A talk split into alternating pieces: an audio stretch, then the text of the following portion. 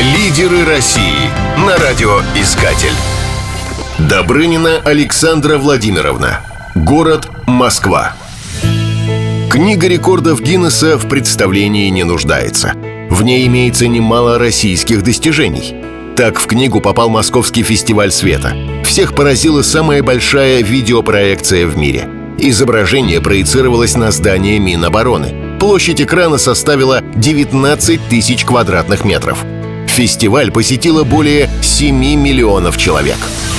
В книгу рекордов внесены «Царь-колокол» и «Царь-пушка». Из более новых достижений – гостиница «Ленинградская», первая сталинская высотка. Но рекордной является не ее высота, а многометровая бронзовая люстра-гирлянда. Она висит в вестибюле и освещает сразу несколько этажей. Из современных рекордсменов следует отметить самые высотные в мире часы. Они размещены на высоте 229 метров на башне «Запад».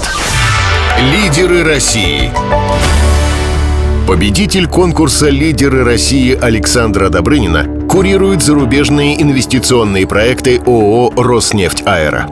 Окончила Лондонскую школу экономики и политических наук, а также Высшую школу экономики.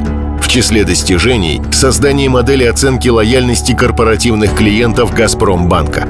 Александра разработала среднесрочные стратегии развития бизнеса «Газпромбанка» с такими отраслями, как оборонно-промышленный комплекс, транспорт и другие.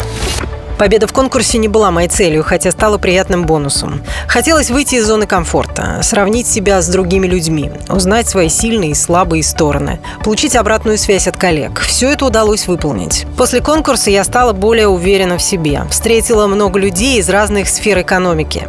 Появилось много интересных знакомств. Я выделила направление развития для себя, где нужно совершенствоваться, получать знания и опыт. Одной из целей был поиск интересной работы. Возможно, и эта цель реализуется. Сердце лидера.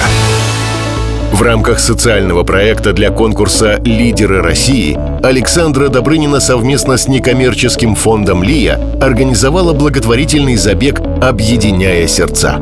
Он состоялся в московском парке «Крылатские холмы». Несмотря на то, что мероприятие прошло зимой, участники забега пробежали одну милю. В сборе средств участвовало свыше 150 человек.